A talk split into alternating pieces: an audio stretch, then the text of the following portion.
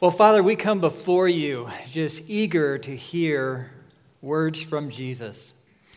We pray that as he speaks, we will listen and we will learn how to listen today.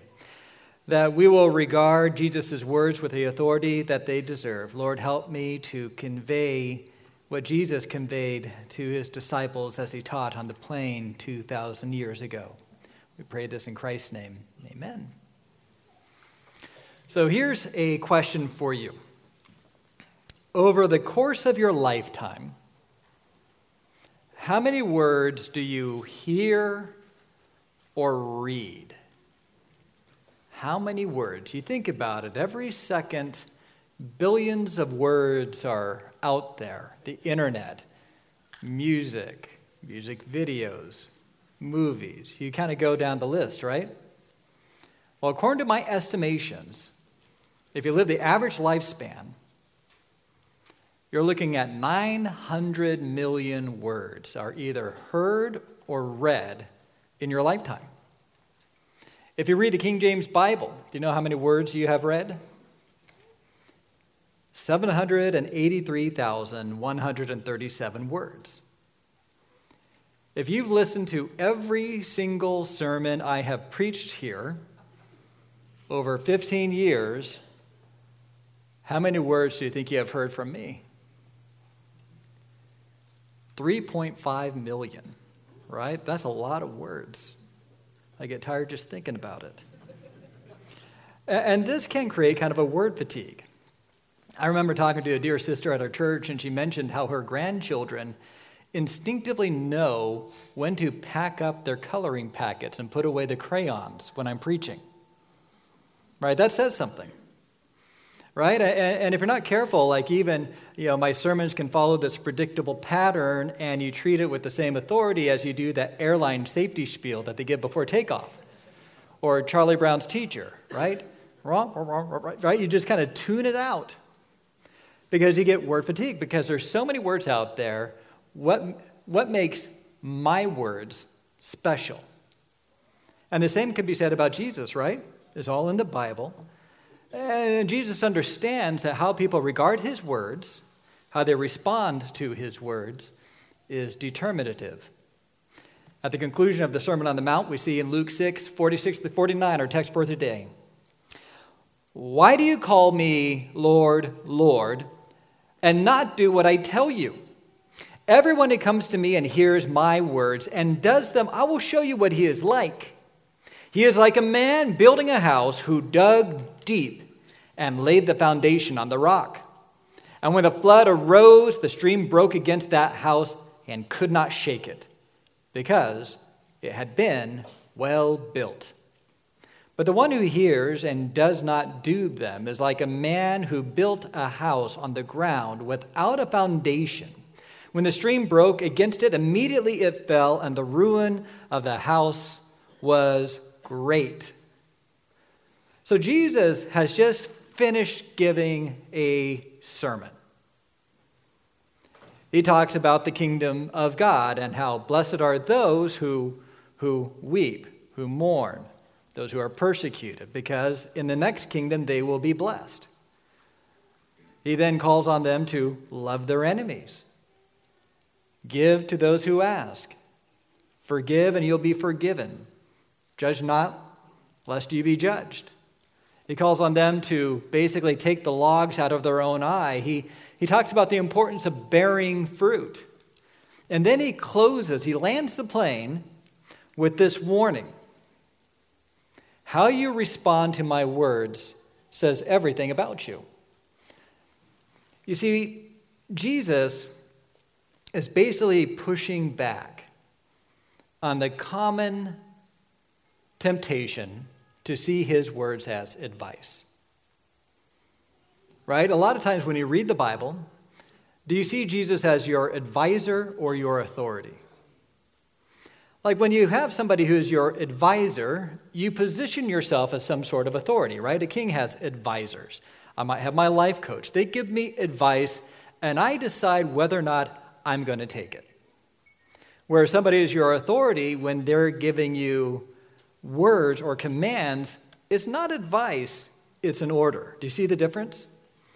And so, what Jesus is clearing up here is how you respond to my words really demonstrates how you respond to me. Am I your advisor who advises you at your behest, or am I your authority? And so, this is a paradigm shifter here. When you read the words of Scripture, they're not like any other words, they're a command. Jesus expects them to be obeyed. Now, to move to this point, we're going to move through the confrontation, the parable, and then the meaning, and then kind of dive deep into this whole idea of how do you respond when you read the scriptures. So let's look at the confrontation. So, Jesus, as you recall, he's addressing his disciples. These are people who have gathered to hear him speak. He chooses 12 of them to become his apostles, and then he gives the Sermon on the Plain. Now, within this group of disciples, Jesus understands that there is a subset of them who will say this Why do you call me Lord, Lord, and do not do what I tell you? There's a group of people who will call him not just Lord, right? Lord means sir, it's a deferential title.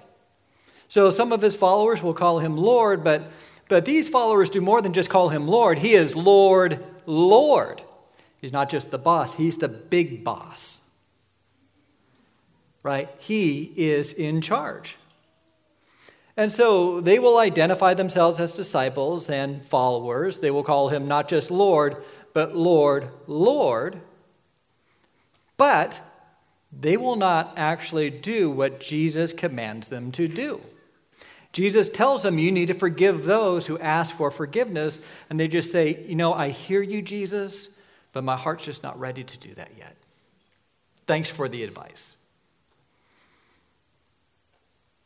Jesus calls them to store up treasure in heaven.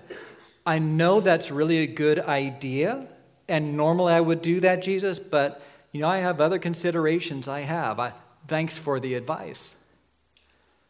These are people who see Jesus as an advisor, but not the authority. And so Jesus basically points out that this is a major inconsistency here. You can't just call me Lord, Lord, and see my words as optional. Because really, what you do with these words is really revealing of, of just who you are or what kind of Christian you are. You remember that last week. Jesus says in Luke 6 43 through 45, for no good tree bears bad fruit, nor again does a bad tree bear good fruit, for each tree is known by its own fruit. For figs are not gathered from thorn bushes, nor are grapes picked from the bramble bush. The good person out of the good treasure of his heart produces good, and the evil person out of the evil treasure of the heart produces evil. For out of the abundance of the heart his mouth speaks. Right? How do you know an apple tree is an apple tree? Because it produces apples.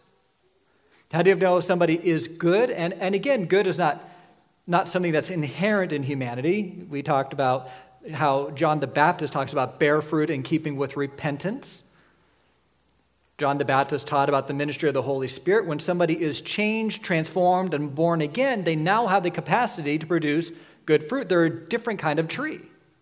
And so Jesus is making the point that you can say all you want, but if the fruit is not there,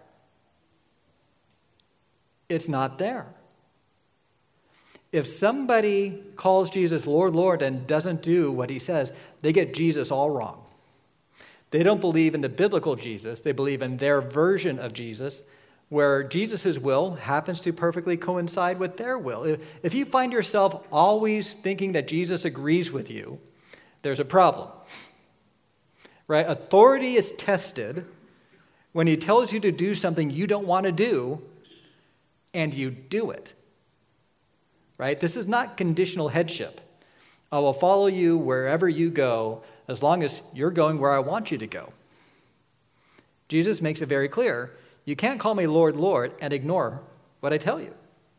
And then he gives you this parable. He says, Everyone who comes to me and hears my words and does them, I will show you what he's like. So notice, everyone, they one come to him, and then they hear his words, and then they do them. Now, the audience that Jesus is addressing has done the first two. They have heard about Jesus, that Jesus is a spiritual superstar. He is walking into these synagogues and giving these insightful, electric messages. And everyone is like, I've never seen anything like that. This guy teaches with authority. And this authority is demonstrated as he's casting out demons. Get out of there. I mean, that was something to be seen. He casts out demons, he heals diseases, he challenges the spiritual authorities. I mean, these people are mesmerized by this potential Messiah. And so they are there, and when Jesus speaks, they're listening with rapt attention.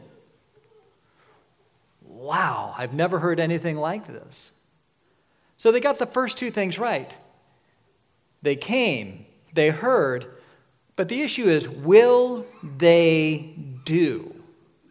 Will they do it? Will they take the log out of their own eye? Will they forgive? Will they love their enemies? This is not just advice. He's not just saying, you know, you really need to let go of your bitterness so you can be a fuller, more complete person. He's making it very clear the reason why you need to forgive is because I am telling you to. He is the authority, he's not the life coach. And he gives this illustration about the one who comes, hears, and does. Verse 48 He is like a man building a house who dug deep and laid the foundation on the rock. And when the flood arose, the stream broke against that house and could not shake it because it had been well built. Now, have any of you guys built a house? It's a pain. That's what I hear. I've done some light remodeling, right? There's some stress. Becky and I are happily married, but that's in spite of that trial, not because of that trial, right? And that's just making decisions. But if you were to build a house, you get the backhoe to kind of excavate and maybe dig the basement. You have a cement mixer come and pour the foundation, pour the basement. You have uh, a truck that comes in with the trusses and the drywall uh, you use a lot of machinery, and after about seven or eight months, you have a beautiful house put together if everything is on schedule and there's no supply chain issues.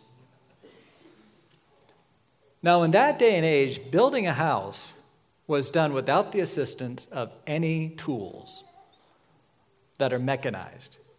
You had planes, saws, hammers. I mean, that was it. It was all analog. And as you're building this house, it's not like you had this, this savings. You still had to maintain your agricultural enterprise or whatever business you had to feed your family. And so here's a man who wants to build a house. Now, when you build a house in that part of the world, you do not build during the winter because it's windy and wet. You wait till the summer when you have reliable weather when you can build. Now, the soil in Israel at that time was hard packed clay. And so during the summer, when it's all baked, it was hard as a rock. But this wise builder, we know he's wise because that's how Jesus labels him when he retells this parable in the Sermon on the Mount, realizes that at some point in time the weather conditions are going to change. Therefore, wisdom and best building practices dictate that I go ahead and chip through this hard, packed clay. And so he does.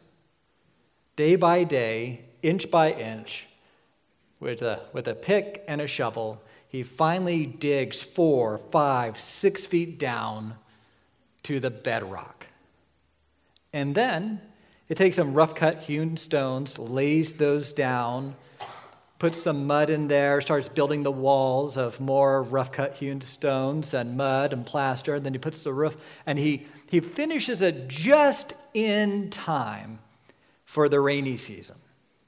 And the rainy season comes with a bang the rain begins to pour. And it's very clear that this is not the gradual rain that just gently greens the earth. This is a hard pounding storm. And the wadi that's on his property begins to fill up. It becomes a, a creek, and then a stream, then a river, then it breaks forth, and it starts to rub against the side of the house. And all that hard packed clay becomes the consistency of chocolate pudding. And it begins to strip the dirt away, eating away the soil. But at the end of the day, the house still stands because it is built on the strong foundation that goes down deep to the bedrock. That is a wise builder. In contrast, you see the other man. Verse 49 But the one who hears and does not do them is like a man who built a house on the ground without a foundation. Same situation, and he looks around and he sees his neighbor killing himself digging into the earth and thinks, you know what? Seems pretty hard to me. So he puts a, kind of a base layer of rock down and he begins to, to build the walls, covers it with mud and plaster. And you know what? He's not killing himself. He's able to take some time off a little bit, tend to his business, tend to his crops, and he gets it done in plenty of time. Same storm comes, pounding against the roof. The waters rise, the flood breaks out, and all of a sudden, that chocolate pudding consistency reveals that that is not hard rock. And so, what happens when the soil begins to remove? The, the foundation begins to drop. Some of the stones in the wall drop out. The walls begin to bow. And at the end of the day, it collapses on everyone inside. It is a total loss. Now, we need to decode this. What is exactly meant by the storm? Well, one popular reading is the storm is the trials of life. One of these days, you're going to get cancer, incur some sudden death. And unless you build your house on the rock, you're going to just absolutely fall apart. There is truth to that, but that's not necessarily what he's talking about in this parable as far as the storms of trials. You see, biblically speaking, storms are often emblematic of judgment. God judged the earth in the times of Noah with what? A rainstorm. They were safe in the boat but the storm was outside. In fact, when you look at just this whole concept of why do you call me Lord, Lord, and do not do what I tell you to do, Jesus has judgment on the mind. Like you guys are rebellious. And this is what's awaiting you if you ignore my words. In Jeremiah 23 19 through 20, behold, the storm of the Lord, wrath has gone forth, a whirling tempest. It will burst upon the head of the wicked. The anger of the Lord will not turn back until he has executed and accomplished the intents of his heart. In the latter days, you will understand it clearly. So notice storm of the Lord, wrath of God, judgment. And then probably the, the best parallel to this is found in Ezekiel 13 10 through 11. God tells a wayward nation, precisely because they have misled my people, saying, Peace when there is no peace. And because when the people build a wall, these prophets smear it with whitewash. So these are false prophets giving assurance to people who don't deserve assurance. And, and they, they construct a wall and they make it beautiful. Say to those who smear it with whitewash that it shall fall. There will be a deluge of rain, and you, O great hailstones, will fall, and the stormy wind will break out. It didn't have the foundation, the wall fell. In this case, the people will be subject to the storm of judgment. You know, one of the great comforts of a blizzard it's one thing to experience a blizzard when you have a full pantry, you have power, and you don't have to go anywhere. You can kind of sit and just kind of watch the storm and be really glad that you're not out there, but you're in here. Agreed? In the same way, when you are in that house that's dug down deep and you have built your life on the Word of God, you recognize the authority of Jesus and you have a conviction that what He says matters. When the storm of judgment comes, there might be wrath around you, but it, your house will not fall because you built it on Jesus and the authority of Jesus Christ. In contrast, you think about that father, the foolish builder. As his family is inside this house, he knew he took a shortcut. He knew that the water was rising. He knew that they were in big trouble. You leave the house, you get swept away by the flood. He hoped that somehow, against his idiotic decisions, the house would still stand, but it doesn't. It collapses, and great is the fall. Everybody inside dies. On the night of June 24, 2021, Champlain Towers South, condominium complex near Miami collapsed. Now, what's really interesting about this is that this was a high priced beachfront condo. To buy a condo in this complex would cost you $650,000 for a condo. These were beautiful apartments. People were living the dream on a beach in South Florida. But what they didn't know was that the foundation was being damaged by water. There was shoddy construction and all around neglect. There was no real trigger. It just collapsed, and 98 people died. See, many people can live this life of a luxury condo. Everything looks good. I'm enjoying my life as it is right now. I don't need to think about the foundation. Look, everything's fine. But when they meet Jesus, and they might say, I was a good Christian, Lord, Lord, he's going to say, I'm sorry. You did not do what I told you to do. And now you will collapse. You see, there's a group of Christians out there who, who will say the word Lord, Lord, but they don't actually do what Jesus tells them to do. And yet, they are convinced that they love the Word of God, they love the Bible. But their approach to the Bible is all wrong. I'll give you three examples. Some people read the Bible for inspiration. You don't read it for content, you read it for inspiration, you read it for advice. It's a, it's a tool for meditation. Uh, I'm not sure if it's still a craze, but a number of years ago, there was something called Lectio Divina, which was a, a way of, uh, of basically using the Bible to meditate. It was an ancient practice developed by Catholic monks, and it starts like this you get into a nice, relaxed, isolated position. You're by yourself, and you just read the word over and over again. For no tree bears good fruit. No good tree bears good fruit. And you just say that over and over again. And as you're saying that, you are listening in your mind for that still small voice. So you're reading the word here, but reading the word is a way of hearing another voice that's being spoken to you.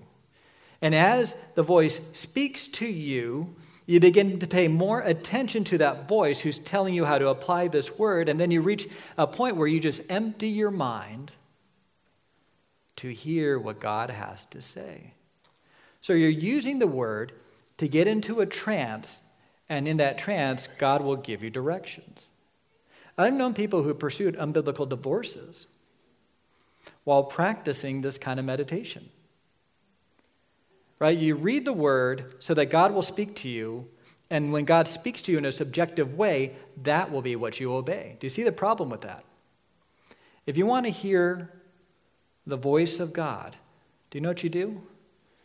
You read the Bible out loud. If you want to know what God wants you to do, you read the Bible and then you do it. Isn't that much easier?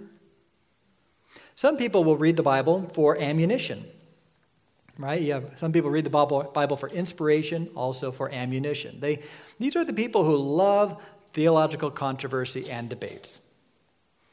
And when you're in a theological debate, and I understand this, you are energized in your Bible reading. You're debating predestination versus free will. There it is. There it is, you find it there. Look, no good tree bears bad fruit, nor again does a bad tree bear good fruit. Well, how does someone become good or bad? That must be something that the Lord does. There's predestination. Boom, can't wait to share it on the internet post. Right? And it's energizing. But here's a problem knowledge puffs up, right? The love edifies. Uh, there can be a sense where I have known many people who, who believe that Christian obedience is basically about getting your doctrine right. Their life is a mess. They are disobedient. They're hooked on some sort of substance, and yet they're passionate about defending doctrine because they read it for ammunition. It is a way of poking holes in other Christians. It's basically elevation by negation, saying, as long as my theology is correct, I'm okay. Those people are going to be stunned at judgment. They didn't do what Jesus is telling them to do. And then there are some people who read the Bible for information. These are people who have a natural curiosity about, about the Bible. Thomas Jefferson loved the Bible.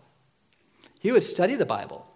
He even came up with his own version of the Bible where he would take a razor and glue, and when he saw something like, for no good tree bears bad fruit, nor again does a bad tree bear good fruit, he would take that out, and that was part of his new Bible.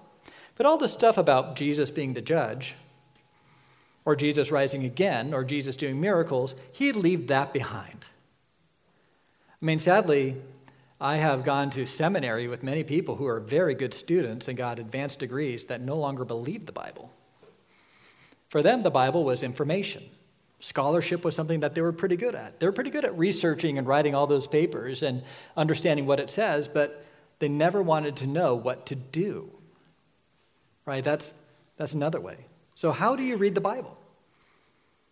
Instead of reading it where it gives you advice, right? When somebody gives you advice, you're up here, right? And your advisors are down here. You're the king who gets consulted about how to live your life. The right way to read the Bible is the Bible is up here and you're down here. You are instructed by the Bible. You are the learner. You are the disciple. When the Bible tells you to do something, you do it. And the heart of a, someone who's been born again is to long for that kind of instruction. Peter says in 1 Peter 2 2, like newborn infants, long for the pure spiritual milk that is by it, that by it you may grow up into salvation. Right? If you have a baby, right, you guys know this, they want milk. They are desperate for it. That is something that brings them comfort, that grows them like newborn babes, long for the pure milk of the word, an appetite for God's word. And, and why do you want God's word? Is it to help you meditate on something else, to win arguments? Is it, is it designed to uh, just inform you? You want the word because you want to grow, you want to change, you want to become like Christ. After laying out all the doctrine of Romans, Romans 1 through 11, great passage of scripture, Jesus, I'm sorry, Paul pivots with this. He says in Romans 12, 1 through 2, I appeal to you, therefore, brothers, by the mercies of God, present your bodies as a living sacrifice, holy and acceptable to God, which is your spiritual worship. Do not be conformed to this world, but be transformed by the renewal of your mind, that by testing you may discern what is the will of God, what is good and acceptable and perfect. So you understand the greatness of God. You present your body as a living sacrifice. You're not to be slaughtered. You are on the altar. When somebody is a sacrifice, if you give uh, a, a goat to the priest and he puts it on the altar, that belongs to God, right? It's not yours anymore.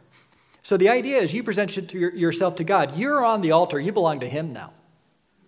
And now you want to know, Lord, how do you want me to live? How do you want me to think? What do you want me to do? And that is given through the Word. The Daily Bread shares a, a story of a young Korean man who found the missionary who led him to the Lord and wanted to share with him how he memorized the Sermon on the Mount. So he finds the missionary and he recites the entire Sermon on the Mount. And the wise missionary says this It is good that you have memorized it, but are you doing it? And the Korean man said, Well, that's how I learned it. I tried to memorize it initially, but it wasn't working. So, what I would do is I would read the passage, I'd apply it by doing it to my neighbor, and when I started doing that, I was able to remember it. Right? Every act of obedience reinforces your conviction that Jesus is in charge. The more you obey, the more you reinforce Jesus' authority in your life. The word is meant to be obeyed. James tells us in James 1 22 to 25.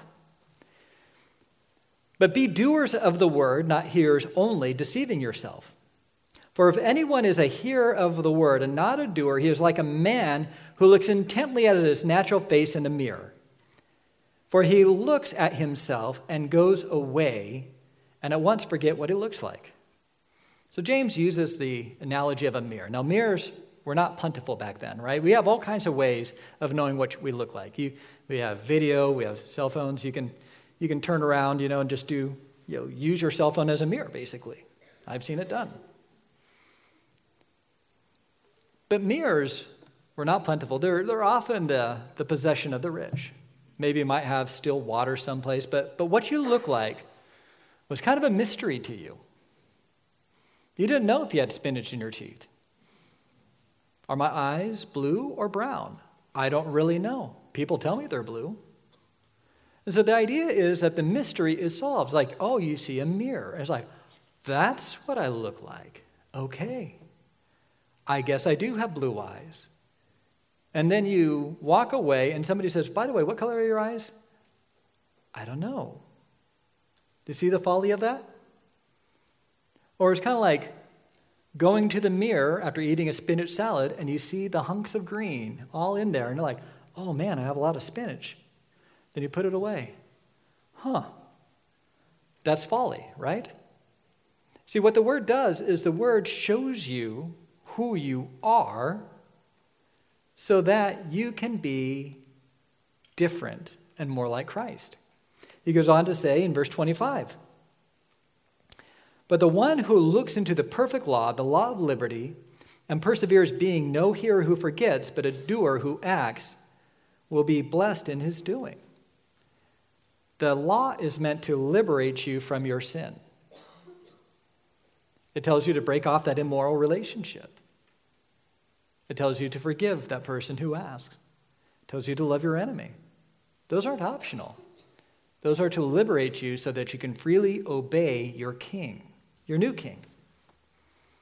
Now imagine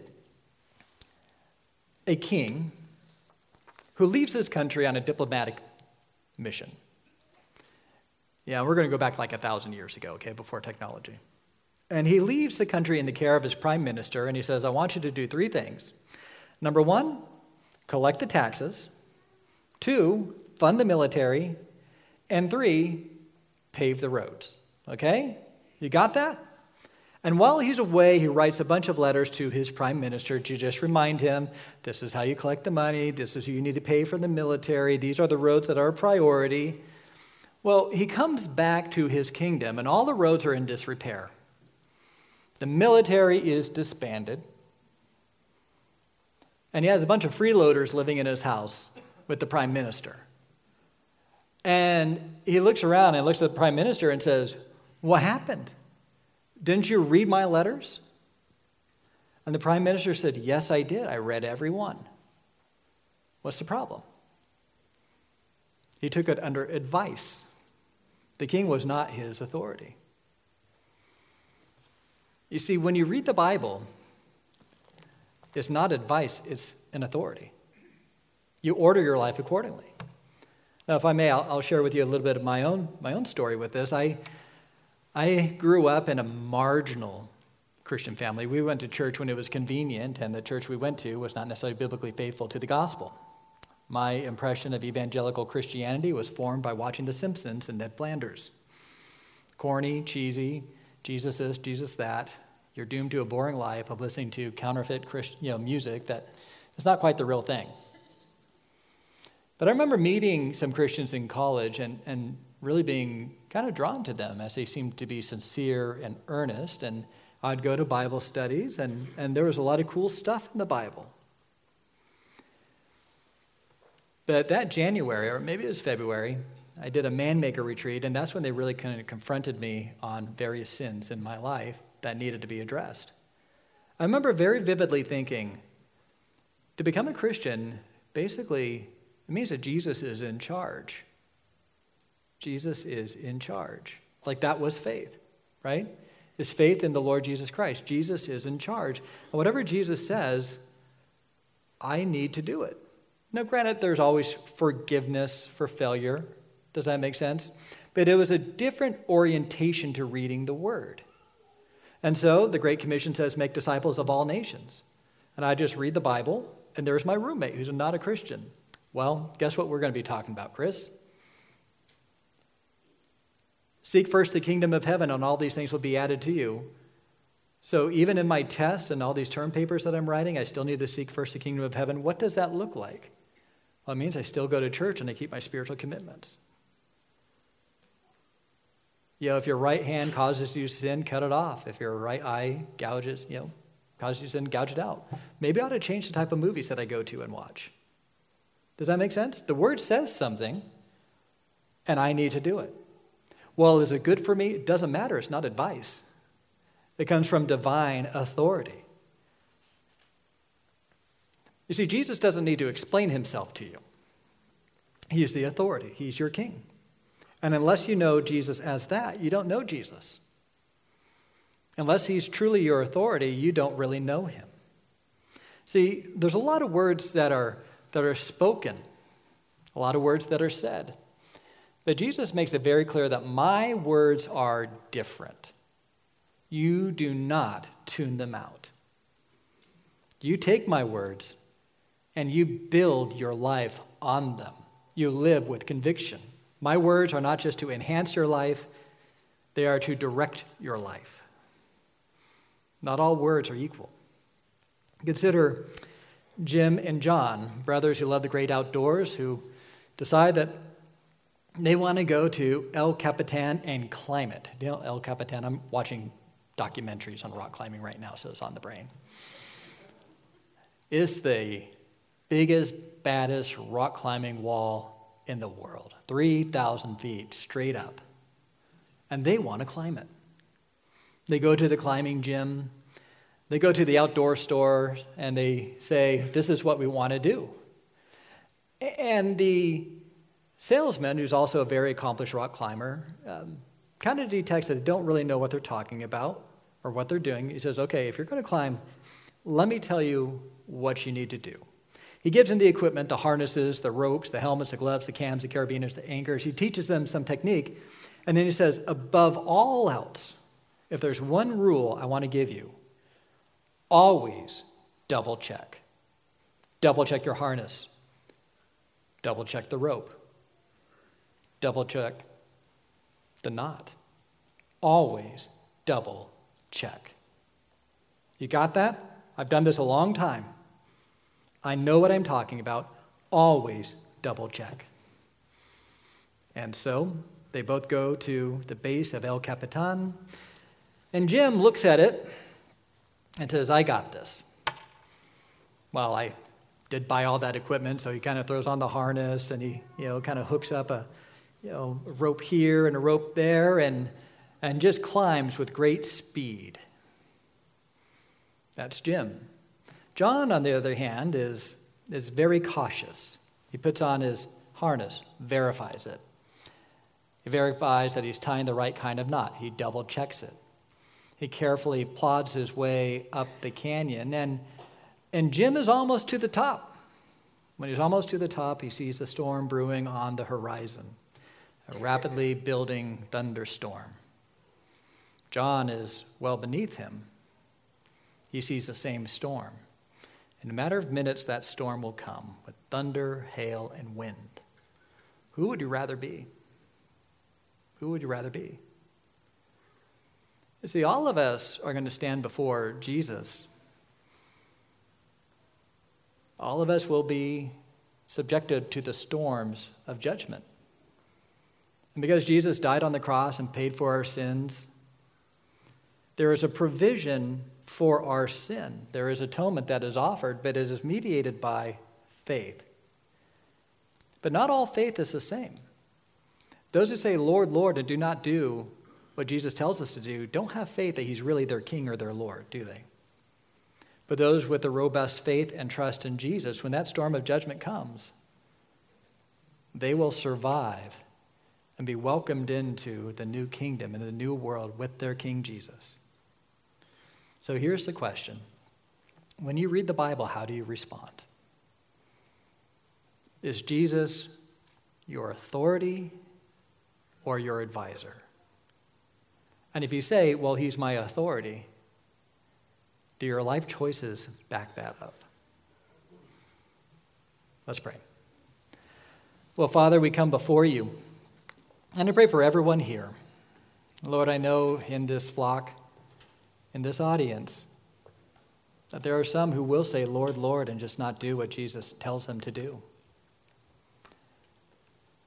I pray, Holy Spirit, that you will cut them to the core, that you will bring them to a crisis point that this sermon, these words, this warning that Jesus gives will lead them to respond in the right way.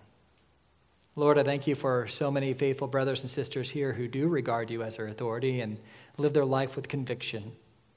May we be a continual encouragement to the others who are on the fence that they can fully trust in Jesus. We pray this in Christ's name. Amen.